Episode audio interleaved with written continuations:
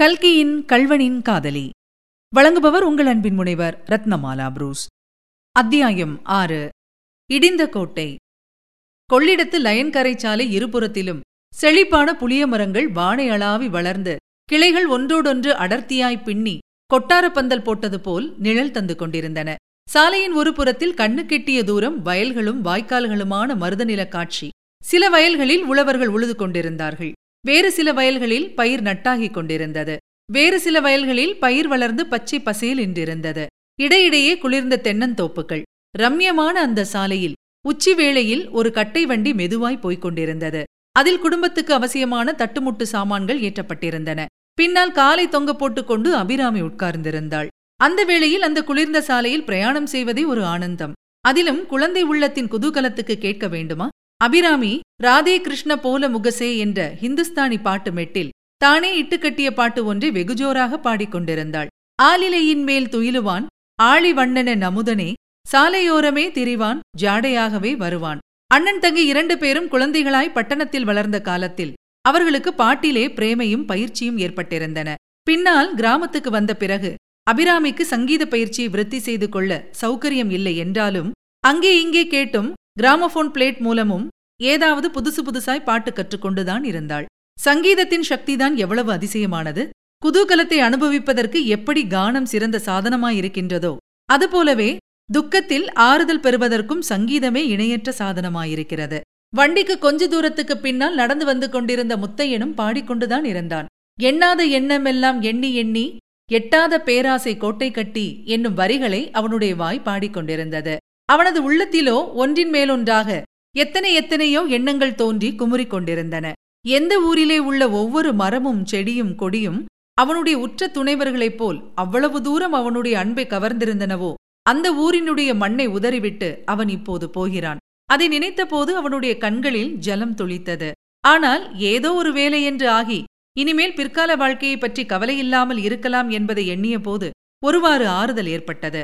ஆனால் அந்த பிற்கால வாழ்க்கையை பற்றி அவன் கட்டிய ஆகாய கோட்டை எல்லாம் என்ன ஆயிற்று? பொலப்பொலவென்று உதிர்ந்து மண்ணோடு மண்ணாக அல்லவா போய்விட்டது? கல்யாணியின் வாழ்க்கையும் இவனுடைய வாழ்க்கையும் திட்டமாக பிரிக்கப்பட்டு போயின அல்லவா? இனிமேல் அவை ஒன்று சேர்வதைப் பற்றி நினைக்க வேண்டியதே இல்லை. இந்த எண்ணத்தை சகிக்க முடியாதவனாய் முத்தையன் விரைந்து நடந்து வண்டியின் முன்புறமாக வந்து வண்டிக்காரனை பார்த்து சுப்பராயா நான் கொஞ்சம் வண்டி ஓட்டுகிறேன். நீ இறங்கி நடந்து வருகிறாயா? என்றான். வண்டிக்காரன் இறங்கியதும் தான் மூக்கணையில் உட்கார்ந்து மாடுகளை விரட்டு விரட்டென்று விரட்டினான். வண்டிக்காரனுக்கு திகில் உண்டாகிவிட்டது. அந்த சாலையோ ஆபத்தான சாலை. இரண்டு பக்கமும் கிடுகிடு பள்ளம். ஒரு புறம் நதிப்படுகை மற்றொரு புறம் வாய்க்கால். மாடு கொஞ்சம் மிரண்டாலும் வண்டிக்கு ஆபத்துதான். இப்படிப்பட்ட நிலையில் இந்த முரட்டு பிள்ளையிடம் மூக்கணாங்கயிற்று கொடுத்து விட்டோமே என்று கதிகலங்கினான் வண்டிக்காரன். ஐயா ஐயா நிறுத்துங்க ஐயா. கொஞ்சம் நிறுத்துங்க பிள்ளை. உங்களுக்கு புண்ணியமாய் போகும் என்று கூவிக்கொண்டே லொங்கு லொங்கு என்று ஓடி வந்தான். ஆனால் வண்டி இப்படி வேகமாக ஓடியதில் அபிராமியின் குதூகலம் அதிகமாயிற்று. பின்னால் சுப்பராயன் குடல் தெரிக்க ஓடி வருவதை பார்த்து அவள் கலகலவென்று சிரித்தாள். அப்படி சிரித்துக் கொண்டிருக்கும் போதே அவளுக்கு என்ன ஞாபகம் வந்ததோ என்னமோ தெரியாது. திடீரென்று அவளுடைய சிரிப்பு பத்து மடங்கு அதிகமாயிற்று. குலுங்கு குலுங்கு வயிறு வலிக்கும்படி சிரித்தாள். முத்தையன் திரும்பி அவளை பார்த்து ஏ பைத்தியம் எதற்காக சிரிக்கிறாய்? என்றான். அண்ணா அண்ணா சுப்பராயன் தொந்தியை பார்த்ததும் எனக்கு ஒன்று ஞாபகம் வந்தது. அதை நினைத்தால் சிரிப்பை அடக்கவே முடியவில்லை என்றாள் அபிராமி. போதும் போதும் பல்லை சுளுக்கிக் கொள்ளப் போகிறது. அது என்னவென்று சொல்லிவிடு என்றான் முத்தையன். சொல்லிவிடட்டுமா? கல்யாணி அக்காவை கல்யாணம் பண்ணிக்கப் போகிறார் பாரு. அவருக்கு பெரிய தொந்தி போட்டிருக்குமாம். இன்னைக்கு தானே கல்யாணம் அண்ணா?